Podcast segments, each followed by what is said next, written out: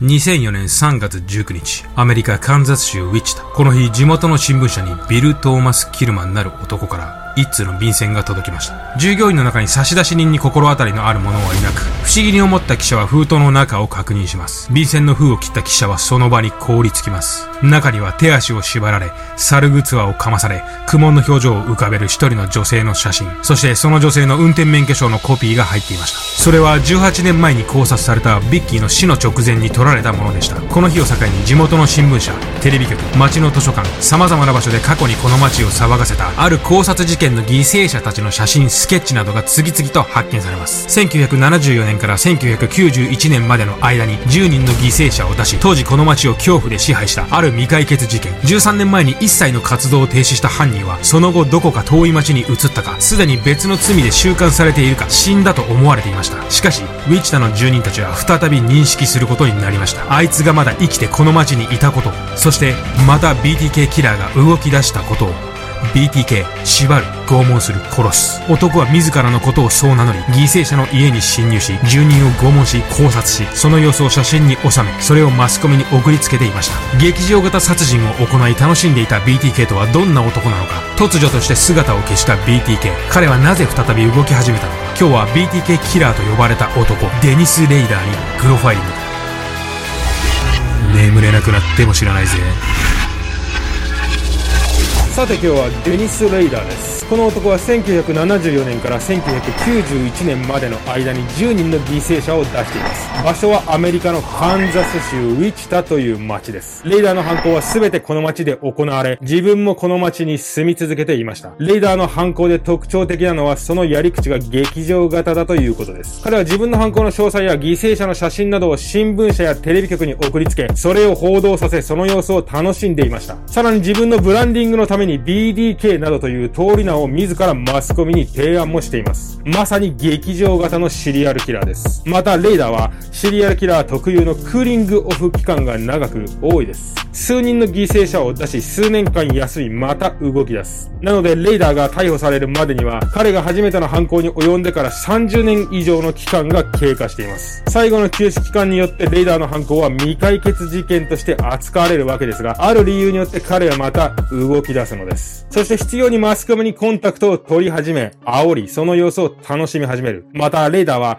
日常時と犯行時との線引きが非常に明確な人物です。日常では地元協会の評議会の会長を務め、公務員的な仕事もしていました。要は、地域に貢献しているいいおじさんがレイダーの表の顔の部分です。ここら辺は以前にやったジョン・ゲイシーと似ている部分ですね。ジョン・ゲイシーをまだ見ていない方は、ここら辺に出てくる長方形をクリックしてみてください。逆に裏の顔は恐ろしいほどのサディストです。犠牲者をすぐには殺害せず、写真撮影し、瀕死の犠牲者をスケッチしたりしています。レイダーの犯行には性的暴行の跡は見られませんが、ほとんど全ての現場から彼の精液が発見されています。ここら辺はかなり特殊ですね。レーダーは自分自身の写真も撮っていまして、それはもうかなりの変態度でついていけないレベルです。ボンテージを着て自分自身を撮り、それをセルフタイマーで撮影し、その状態で自ら掘った穴に埋まり、また撮影する。彼の変態行為への悪なき探求心にはおよそ我々では理解できないこだわりがありました。今日はそういった写真も結構ありますので、ぜひ最後までご覧ください。それでは行ってみましょう。デニス・レイダーが再び動き始めた2004年から遡ること30年。1974年、レイダーはこの年彼の殺しのキャリアをスタートさせます。数ヶ月前から目をつけていた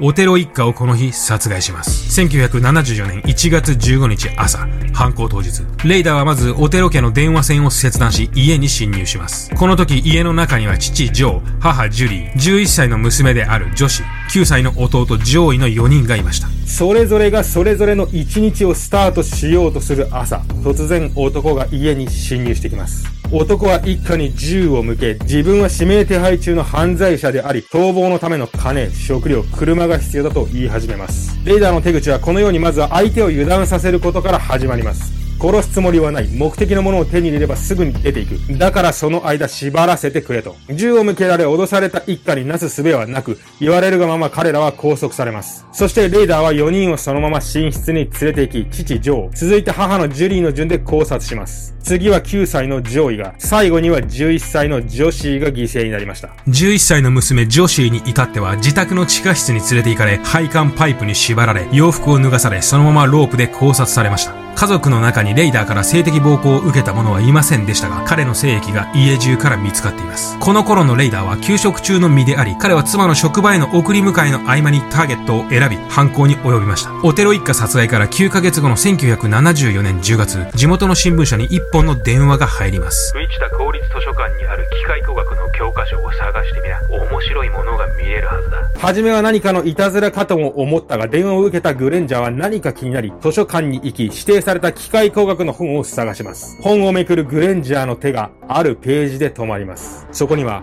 オテロ一家の殺害の様子が恐ろしいほど詳細な描写で書かれた手紙が入っていました。そしてその手紙の最後にはこうありました。私は誰の助けも借りずに自分でやった。私のコードネームは、縛り拷問し殺す。BTK だ。レイダーの犯行は事前に犠牲者候補を街で探し、それから自宅までストーキングし、家を突き止め、郵便ポストを漁り、まずは犠牲者の生活スタイルを把握することから始まります。レイダーは犠牲者候補を同時進行的に複数人用意し、その中から最適なターゲットに絞って犯行に及んでいました。彼は犠牲者たちのことをプロジェクトと表現し、犠牲者をある意味ゲームの中の倒すべきターゲットかのように扱っていました。犯行には彼がヒットキットと呼んでいた独自の道具を使います。銃、ナイフ、ロープ、手錠などの凶器をブリーフケースに入れ、犯行時に着用するヒット服なるものと一緒に持ち歩いていました。犯行当日は事前に電話線を切断し家に侵入。ターゲットが帰宅するまでクローゼットに入って待っていることもありました。そしてターゲットが帰宅し、就寝した後にクローゼットからゆっくりと動き出す。犠牲者の手足を拘束し、意識を失うまで首を絞め、気絶したらまた蘇生させ、また気絶させる。この拷問行為を繰り返し、彼らの苦悶の表情を確認し、満足したら殺害します。性的暴行はせず自分で満足する。これがレイダーの犯行パターンです。図書館での犯行声明から1ヶ月後、休職中だったレイダーはその後14年間働くことになる警備会社に就職します。職務内容は警報器の設置業務。そしてここでレイダーは一般家庭に設置される警報器についての知識を学ぶことになります。すぐに現場監督となったレイダーは日中ある程度自由に動き回れる時間を手に入れます。もっともここから3年間レイダーはクーリングオフ期間に入ります。クーリングオフ期間とはシリアルキラーが犯行を休止する期間のことで連続殺人犯の多くは常に犯行に及んでいるわけではなく、一定の休止期間を経て連続的に犯行に及んでいます。しかしレイダーはクーリングオフ期間中も犯行再開の来たる日に向けてターゲットの選定とストーキングは続けていました。そして1977年、BTK ことデニス・レイダーは動き始めます。3人の子供を持つ24歳の母であるシャーリー宅に探偵を装って侵入し、3人の子供たちをバスルームに閉じ込め、そのままシャーリーを絞殺。この時シャーリーは頭に袋をかぶせせられ、手足を縛られ、ベッドの上で絞殺されていました。BTK が動き出した。噂はものすごい勢いで街に広まり、住人たちは夕方に帰宅するとまず自分の家の電話回線が切られていないか確認し、ドアをしっかりとロックし、数時間おきに電話が繋がっているか確かめ、夜出歩くことを控えました。そんな中、警察に一本の電話がかかってきます。843番地、サウスパーシングのナンシー・フォックス宅に行け。ナンシーの自宅に急行した警察は、ベッドの上で絞殺された彼女の遺体を発見します。ナンシーの遺体からは性的に暴行された跡は確認できませんでしたが、現場からはレイダーの精液が発見されています。この時、ナンシーの免許証と腕時計が現場から消えていました。そしてこの時、警察にかかってきた電話の音声は、後にテレビで何度も放送されましたが、レイダーの家族や知人でその音声の正体に気づく者は誰一人いませんでした。このように、レイダーは現場から犠牲者の時計や免許証といったものを持ち出すこともありました。これは後に彼が警察とコンタクトを取る際に、自分が BTK だと証明するための手段として利用しようと考えたゆえの行動だと思われます。彼は犯行自体を楽しむのはもちろん、その後の警察との攻防でもスリルを感じていたと言えます。1977年に動き出したレイダーでしたが、この年二人の犠牲者を出すと彼はまた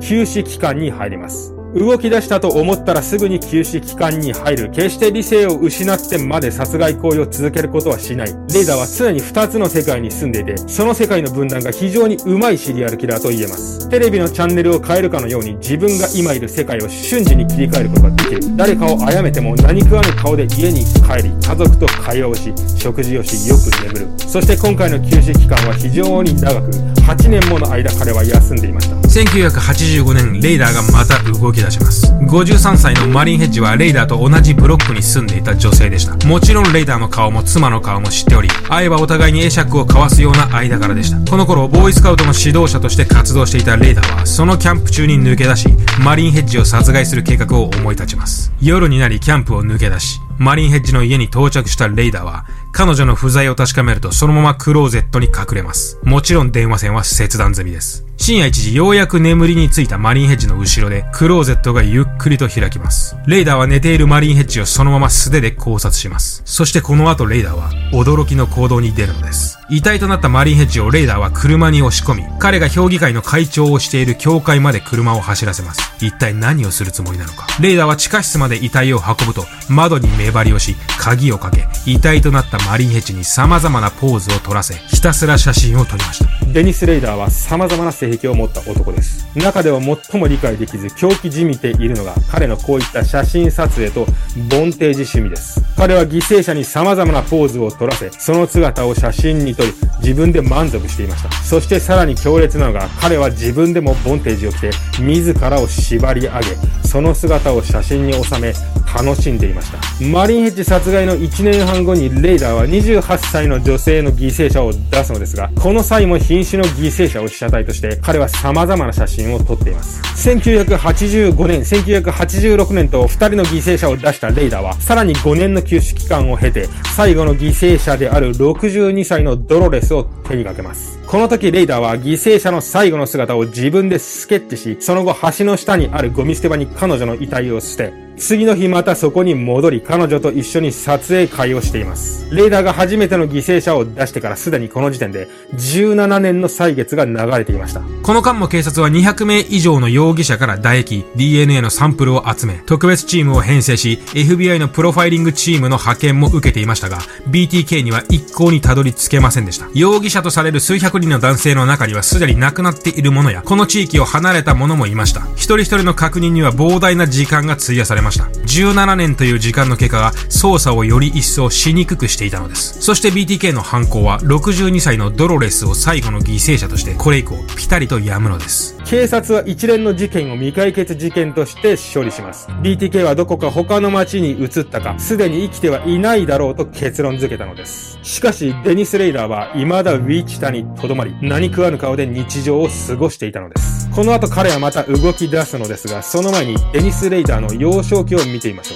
う。デニス・レイダーは1945年3月9日、4人兄弟の長男としてアメリカ・カンザス州で生まれました。父のウィリアムはアメリカ海兵隊に所属しており、退役後は電力会社で働いていました。レイダーの子供時代はあまり知られていません。何か物理的、性的な虐待があったとの事実も確認できません。ただ、彼はすでに小学生の頃には犬や猫を拷問し、ボンテージに強い興味を持ち、その暗い妄想の世界と現実を行ったり来たりしていました。レイダーは思春期になると人並みに勉強やアルバイトをし、大学にも進学しますが、大学は数ヶ月で中退しています。レイダーは21歳でアメリカ空軍に入隊し、その後4年間の軍務に就き、この間に彼は沖縄の嘉手納基地に6ヶ月、東京の立川空軍基地に2年ほど駐屯していました。空軍時代のレイダーは決して目立つ存在ではなく、彼の空軍時代のパートナーは後にレイダーの強行を知り、驚愕したと言います。除隊後はカンザス州ウィチタに戻り、地元のスーパーに勤めます。この頃、高校の同級生であったポーラと結婚し、大学にも再度入学し、電子工学の学士号を取得します。このようにレイダーは普通以上に勤勉で真面目で就職もし、常に社会との接点を持ち続けて生きてきています。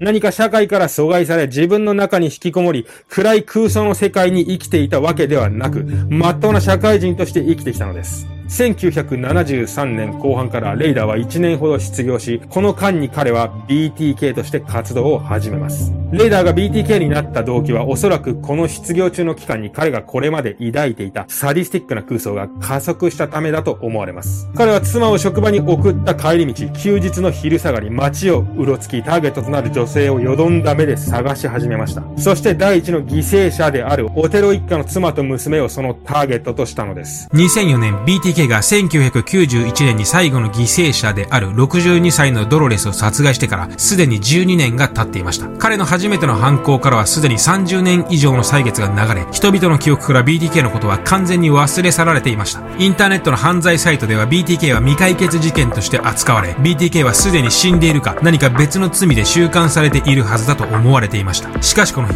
新聞社に一通の封筒が届き、それを契機として BTA ことデニス・レイダーはまた活動を始めるのです。レイダーがこの頃その活動を再開した明確な理由は不明ですが、前年である2003年にある作家が BTK 事件を扱った小説を発表したこと、それを発端として新聞社がまた BTK のことを取り上げたこと、さらにはこれらの影響を受け、ネットなどで BTK に対する情報が増えてきたためではないかと考えられています。レーダーはこのような事態を目の当たりにし、BTK は俺なんだ。FBI をうならせた未解決事件は俺が起こしたんだ。そう考えるようになっていきました。もう一度注目されたいという彼の自己顕示欲は、すでに抑えきれなくなっていました。そしてレイダーはここから怒涛のようにテレビ局、新聞社に対してコンタクトを取り始めます。3月に動き始めたレイダーですが、2004年5月には地元のテレビ局に文字と単語と数字が混在するパズルのようなものを、6月には街の交差点の一時停止の標識に、初めの犠牲者であるオテロ一家を襲った際の詳細なメモと、レイダー自身が書いた現場のスケッチを貼り付け、警察を煽ります。7月には公立図書館の本から BTK と書かれたメモのようなものが見つかります。これには、秋から冬は犯行に及ぶ最高のシーズンだ。今年、または来年には一人暮らしの女性をやろうと思う。と書かれていました。止まらない BTK の挑発は通算で11回にも及びました。警察関係者への脅迫、現場でのスケッチ、現場写真、さらには犠牲者を連想させるような頭にビニール袋をかぶせられ、紐で縛られた人形。時には道端にこれらを放置し、時には停車中の車の荷台に放り込み、レーダーは手当たり次第挑発を繰り返しました。警察は FBI からの指導により、新たな犠牲者を出さないために、レーダーを興奮させることなく、時には彼の挑発行為をテレビ局を通じて発表し、時には沈黙し、レーダーダーがミスを犯す時をひたすら待っていました。そして11回目の挑発行為でレイダーは致命的なミスを犯します。2005年2月16日、レイダーがテレビ局に送ったフロッピーディスクの削除されたデータから、警察はデニス・レイダーという名前を復元することに成功します。インターネットでその名前を検索した警察は、デニス・レイダーが協会の会長として記載されたホームページにたどり着きます。30年という長い歳月は、その間にインターネットとコンピューター技術を著しく発展させ、すでに60歳となっていたレイダーは IT 技術の進歩にはついてこれていなかったのです。これにより警察はとうとう BTK ことデニス・レイダーを逮捕します。2005年2月25日、レイダーは自宅でランチを取るためオフィスを出たところを警察に囲まれ、そのまま逮捕されます。長い長い BTK による恐怖がようやく終わったのです。レーダーは逮捕後自分の30年にわたる物語をまるで武勇伝でも語るかのように話しました彼の自宅からは被害者の免許証写真スケッチ自分のことを特集した新聞記事の切り抜きなどが見つかりました彼の妻や子供はレイダーの犯行を全く信じられないといった様子で深いショックを受けたといいます裁判の結果レイダーには10回の終身刑が宣告され彼に仮釈放の権利が認められるのは早くても2180年となります週間後のレイダーは独房で過ごし彼には1日1時間の運動と週に3回のシャワーが認められるのみですデニス・レイダーは現在も収監中ですいかがだったでしょうかデニス・レイダー幼少期に何か衝撃的な経験があったわけではないレーダーですが、やはり動物を虐待するあたりはサディストとしての資質は十分あったのかなと思います。自ら通り名を考えるあたり、やはり一連の曲は彼の中では何かゲームのような現実離れした感覚があったのでしょう。自己顕示欲と承認欲求の塊のような男でした。それでは今日はこの辺で。うん。エンディングで何か喋ると、基本的に動画の視聴維持率っていうのは下がるんですけども、グロファイリングが好きで見ていただいてる方は、このエンディング意外と楽しみにされてる方が多いみたいなので、ちょっと続けようかなと思います。で、今日はですね、リクエストいただいてた、えー、アシスタントのムーちゃん。についての紹介です。名前はムーで、MOO でムーと言います。もう10 15年ぐらい生きてます。体重はおそらく10キロ以上はあるかなって感じです。もう一匹日記の時に出てくるアメリカンショートヘアがいるんですけど、あっちは GEE で G と言いまして、あっちはもっと年上で今17歳、18歳ぐらいなのかな とりあえずこんな感じで。